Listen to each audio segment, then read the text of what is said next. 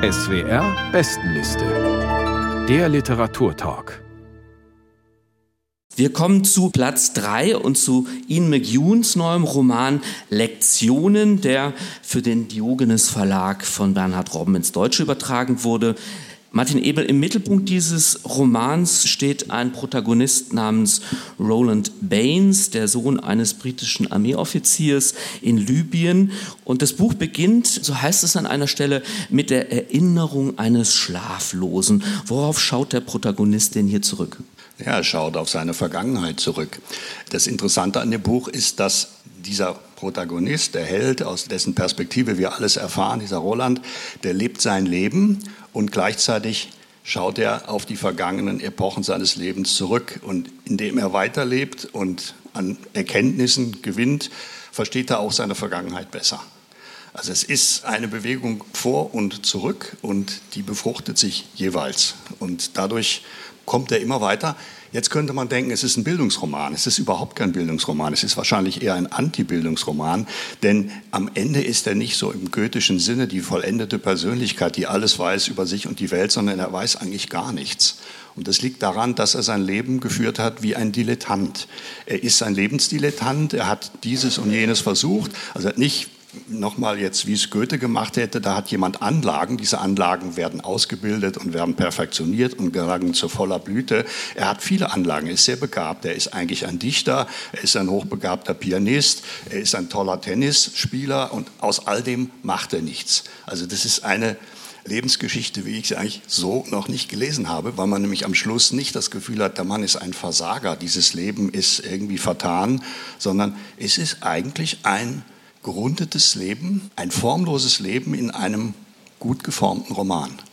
Mit ihm durchwandern Sie, da haben das vorhin schon angedeutet, die auch historisch-politischen Epochen, die dann auserzählt werden auch. Es ist ein Roman, der sehr viel Zeitgeschichte miterzählt.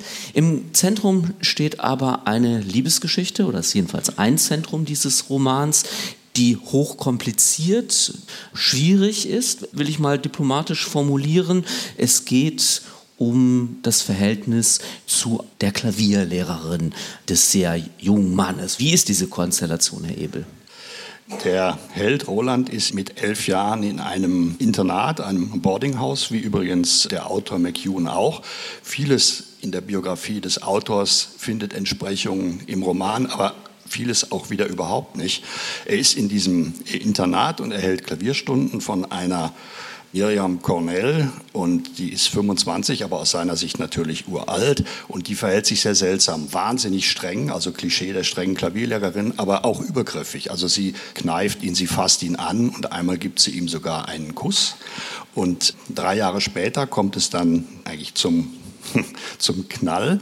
Es ist die Kuba-Krise und diese jungen Menschen dachten, die Welt geht möglicherweise unter und wir haben es noch nicht getan. Also wir haben noch nie mit einer Frau geschlafen. Und dann erinnert er sich daran, dass diese Miriam gesagt hat, ja, ja, komm mal zu mir zum Abendessen. Er fährt dahin mit 14, sie macht ihm auf und sie werden ein Liebespaar. Und es ist natürlich aus heutiger Sicht ein Liebespaar. Eine 25-jährige Lehrerin, ein 14-jähriger Junge ist ganz klar ein Fall von Missbrauch, MeToo am Klavier.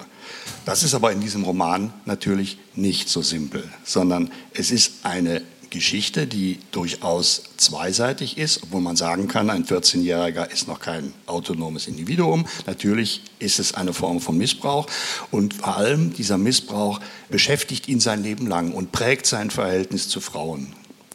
Er versucht immer diese jugendliche Ekstase wiederzufinden, die er mit der Klavierlehrerin hat. Und er findet sie nie wieder. Und dadurch ruiniert er auch sehr viel. Jetzt kommen wir nochmal zurück. Sie haben gerade gesagt, das Verhältnis des jungen Mannes, des Jugendlichen zur Klavierlehrerin ist sehr viel komplizierter, ist zweischneidiger.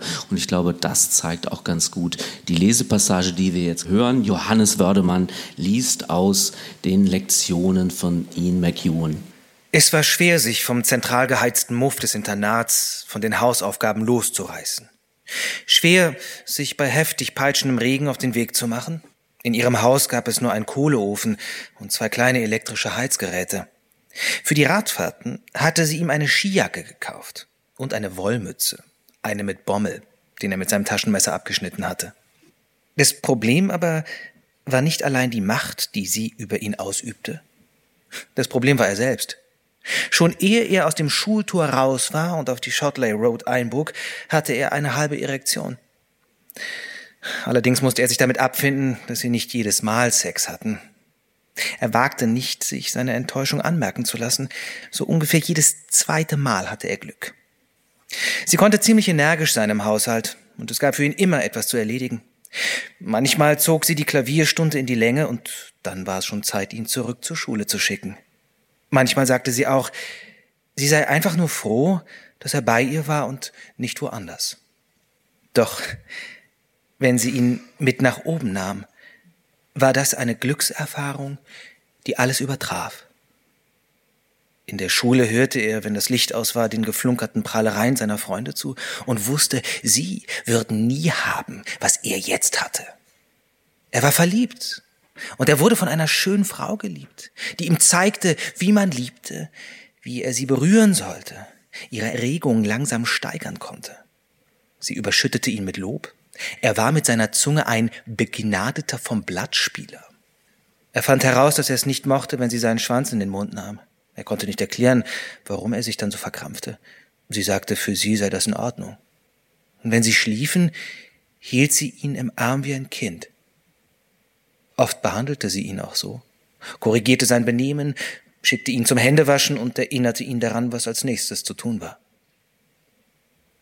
Als er sich zu Beginn einmal beschwerte, erwiderte sie, aber Roland, du bist ein Kind und jetzt schmoll nicht. Komm her und gib mir einen Kuss. Also ging er hin und küsste sie. Genau das war's, ja. Er konnte ihr nicht widerstehen, ihrem Gesicht nicht, ihrer Stimme nicht, ihrem Körper oder ihrer Art. Sein Gehorsam war der Tribut, den er zahlte. Außerdem trickste sie ihn aus, machte ihm mit raschen Stimmungswechseln Angst. Widerspruch, insbesondere aber Ungehorsam, ließ sie auf der Stelle in die Luft gehen. Und dann entzog sie ihm die alles auslöschende Zärtlichkeit. Johannes Wördermann las aus Sektionen dem neuen Roman von Ian McEwan, übersetzt aus dem Englischen von Bernhard Robben, erschienen im Diogenes Verlag Platz 3 der SWR Bestenliste im November. Vielen Dank.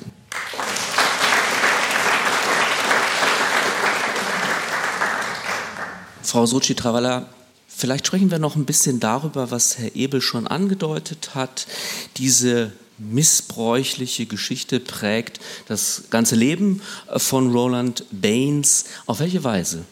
Zum Beispiel auf die Weise, dass es ja noch eine andere sehr wichtige Frau in seinem Leben gibt, mit der er nämlich ein Kind zeugt, einen Sohn zeugt, Alyssa. Und sie ist auch sehr begabt zum Schreiben und so begabt, dass sie meint, sie könnte das nicht vereinbaren mit Familienleben und verlässt ihn mit dem Kind. Und dann erfahren wir auch eher vage in so Andeutungen, dass es auch was damit zu tun hat, dass er so bedürftig ist. Also nicht nur das Kind, was logischerweise bedürftig ist, sondern der Mann auch irgendwie sexuell bedürftig ist. Es steht mal in irgendeinem Halbsatz auch, dass er jeden Tag Sex mit ihr haben wollte. Und dann denkt man sich, ja, das ist schon sportlich.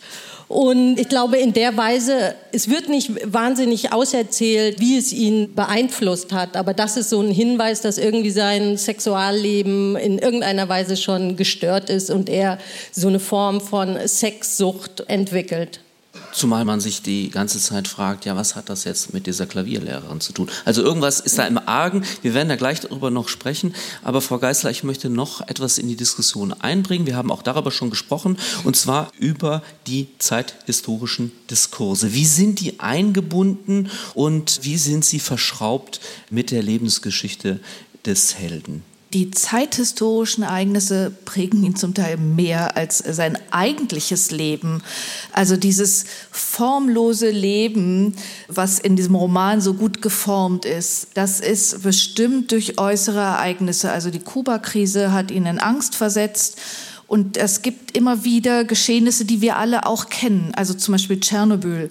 Da hat ihn gerade die Frau verlassen und er liest die Nachrichten, sieht die Nachrichten und dichtet die Fenster ab Die Mauer fällt. Vorher ist er schon mal in Ostdeutschland gewesen. Er ist zum Mauerfall zufällig unterwegs mit Freunden und fährt dann nach Berlin. Und so geht es weiter und es ist äh, zeithistorisch sogar noch weiter zurück, weil die Frau, die Alissa, ich muss trotzdem noch mal kurz zurückspringen zur Liebesgeschichte. Bitte. Ich habe gestutzt, als Sie gesagt haben, eine Liebesgeschichte. Es ist keine Liebesgeschichte mit der Klavierlehrerin. Seine Liebesgeschichte, es ist eine Abhängigkeitsgeschichte. Er hat es für Liebe gehalten und er wurde wie ein Spielzeug von ihr instrumentalisiert. Sie sagte zu ihm Kind und sie legt ihm die Schlafanzüge hin und so weiter. Und die Liebesgeschichte Geschichte für ihn war eigentlich die mit Alissa, mit dieser Frau, mit der er das Kind hat. Und an die knüpft sich eben auch Zeitgeschichte. Die Mutter von Alissa forschte in Deutschland über die weiße Rose und hatte einen Mann kennengelernt, der aus diesem Umfeld war. Und als junge Frau davon so viel zu erfahren, kurz nach dem Krieg, kurz nach dem Ende des Faschismus in Deutschland, nach dem Nationalsozialismus, jemand kennenzulernen, der aus diesem Widerstand war, hat diese Frau bewegt, diesen Mann zu heiraten. Sie hat ihre Forschung nicht fortgesetzt. Aber die Geschichte der Weißen Rose ist verbunden mit unserem Helden, weil er mit deutscher Geschichte auf diese Weise verbunden ist. Und diese Frau, die Mutter von Alissa, wollte Schriftstellerin werden und ist es nicht geworden. Und Alissa hatte eben dieses Bedürfnis. Und Alissa ist das Gegenbild zu Roland, weil sie geht einen Weg. Sie entscheidet, was sie tut. Und lange Zeit wissen wir ja gar nicht, wie es mit ihr weitergeht. Also das ist ganz geschickt gemacht vom Autor, dass man erst nach einem großen Sprung wieder erfährt, wie das geworden ist mit dieser Frau, die sich entschieden hat, über ihr Leben selber zu bestimmen und nicht so nur durch die Zeit zu schwimmen und, und das zu machen, was gerade los ist. Ja, sie wird die erfolgreichste Schriftstellerin Deutschlands. Europas heißt es sogar am Ende. Ich würde nur noch mal gern auf dieses Formlose, weil Sie beide das jetzt gesagt haben, das ist ja auch so sein Blick auf sich selbst. Er unterscheidet ja Leute, die so krasse Entscheidungen fällen oder diejenigen, die sich so treiben lassen. Aber an irgendeiner Stelle steht auch, die meisten von uns fällen nicht diese krassen Entscheidungen. Ich würde mich, glaube ich, dagegen verwahren, dass das ein formloses Leben ist. Das ist so ein Leben, wie die meisten, wie wir wahrscheinlich fast alle das leben. Aber er nennt das selber ein formloses Leben an einer Stelle. Er, er leidet auch immer wieder darunter, dass er eben auch aus sich nichts gemacht hat. Und auch Alissa übrigens, als sie ihn verlässt, sagt, ja, du machst ja nichts aus dir und so. Aber das ist eben eine interessante Konstruktion von dem McEwan diese beiden Lebensentwürfe, der, der sich so treiben lässt und der seine Begabungen nicht ausreizt und die andere, die alles auf eine Karte setzt und sagt, ich will die größte Schriftstellerin meiner Generation werden. Sie wird es, also sie setzt ihrem Leben ein Ziel, sie erreicht das Ziel und trotzdem, das Ende ist ja doch ein sehr skeptisches Ende. Nicht? Also ich finde auch besonders raffiniert, dass McEwan jetzt als Protagonistin dieses Erfolgsmodells leben, nicht einen Finanzmagnaten nimmt oder einen Sportler, sondern jemand aus seiner eigenen Zunft. Also ich hatte immer das Gefühl, McEwan hat sich aufgespalten in Roland Baines und in Alissa. Er ist ja der erfolgreiche Autor, der berühmteste und einer der besten Englands. Ich finde dieses Buch fantastisch, habe ich vielleicht noch nicht gesagt. Und dann hat er wahrscheinlich in sich auch genau diese Tendenz von Roland Baines. Also ah, faul zu sein, sich hängen zu lassen, in den Tag hineinzuleben, mal was anzufangen und es wieder aufzuhören. Und über beidem steht die Frage, was ist das richtige Leben? Und das lässt er natürlich wie im guten Roman auch offen. Aber ich finde nicht, dass es ganz offen lässt. Also ich glaube auch, dass irgendwie die Frage, was ist ein gelingendes Leben, da drüber steht. Aber so wie Alissa geschildert ist, am Ende ist es ja ist das Gegenbild zu äh, Roland und Roland hat dann diese Idylle mit dem Enkelkind und der ganzen Familie, während sie ganz alleine in diesem Haus und nur mit einem Fuß noch sitzt und das ist schon so hexenartig gezeichnet. Ich finde, da basht er das schon dieses Modell, was ja am Anfang auch Bewunderung hervorruft, dass sie einfach ihren Weg geht und sagt, ich lasse jetzt meinen Mann und auch das kleine Kind zurück. Bewunderung sogar bei Roland selber.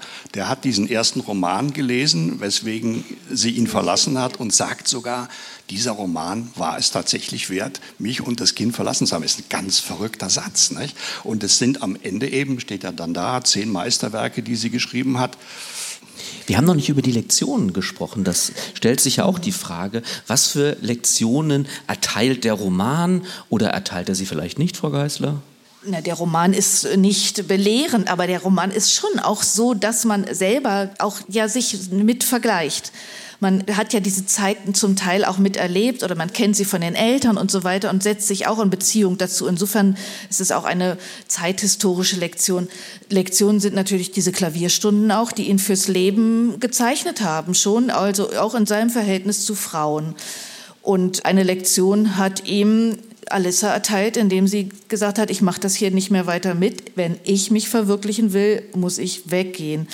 Und eine Lektion ist auch zum Beispiel der Sicht auf die Existenz des Schriftstellers. Also er geht mal in eine Vorlesung, ein Literaturseminar, da geht es um den Autor Robert Lowell, der die Tagebücher seiner Frau ausgenutzt hat und seine Frau verlassen hat. Und das ist das Übliche. Die Frauen sind irgendwie Material, die Männer werden erfolgreich, oft, also es ist auch nicht immer so. Und er ist da durchaus als Autor eben selber kritisch, Ian McEwan, und sein Held sieht sich da so durch die Zeit schwimmen und bekommt da auch wieder eine Lektion erteilt, wie er sich vielleicht hätte verhalten können. Und hinzu kommt, ihm führen ja auch seine Freunde vor, in welchen Verhältnissen sie stehen in der Gesellschaft. Und man sieht auch viel über das britische System, wie die Wirtschaft sich verändert das Geld, was man hat, das Haus, was man hat, immer weniger wert wird. Sie sprechen darüber mit einem Lächeln auf dem Gesicht. Daraus schließe ich, dass Sie das wirklich auch gerne gelesen haben. Ja, ich fand es auch. Ich fand sehr unterhaltsam. Ich hätte einen Einwand. Also Ian McEwan Romane werden ja oft verfilmt und hier sind auch viele filmreife Szenen und manchmal war mir irgendwie die Inszenierung zu Hollywood-reif. Also wenn die zwei Männer sich dann irgendwie kloppen um die Urne, wer die jetzt verstreuen darf, das war mir dann irgendwie too much. Mehr verraten wir aber nicht. Lektionen von Ian McEwan, Platz 3 der SWR-Bestenliste im November. Im Diogenes Verlag ist der Roman erschienen. Vielen Dank.